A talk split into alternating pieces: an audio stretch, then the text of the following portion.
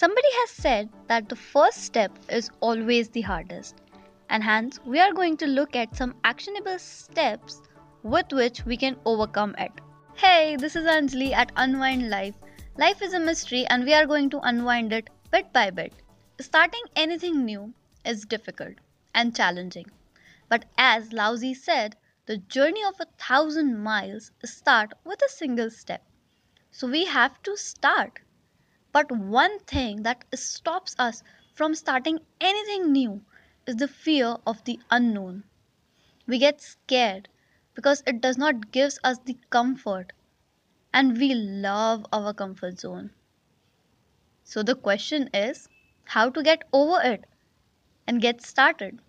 The first step is the one that I like the most.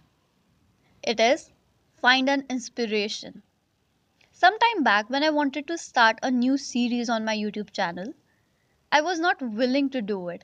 I was not ready to create that first video because it demands commitment to create a series and then to maintain it.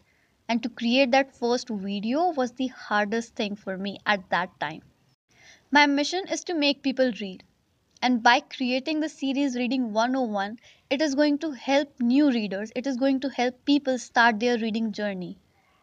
I found out that if I create that series, it is going to help people become readers. And that's the mission. So I did it. I found my inspiration in creating the Reading 101 series there. And it helped me it fueled me up with passion. It fueled me up with desire to help people. And i found my inspiration and got started. The next step is to take one bite at a time.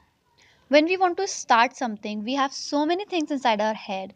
We have so many actionable steps that it stops us from taking the actual action. So do this thing.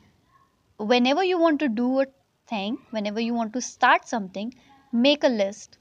Make a list of things step by step which is the first step which is the second step. Even though it is a very small step that does not matter. But still write it down. It is going to help you understand the path. And taking one bite at a time will give you the courage to make it to the finish line. The third tip is think for a reward. This thing is also helpful if you procrastinate just tell yourself that if you complete this particular task or if you did all the tasks that you have listed down, then only you are going to have a cheesecake, or then only you are going to watch your favorite movie, or then only you are going to watch YouTube videos. With this system comes self discipline, self control, and a little bit of restrictions on yourself.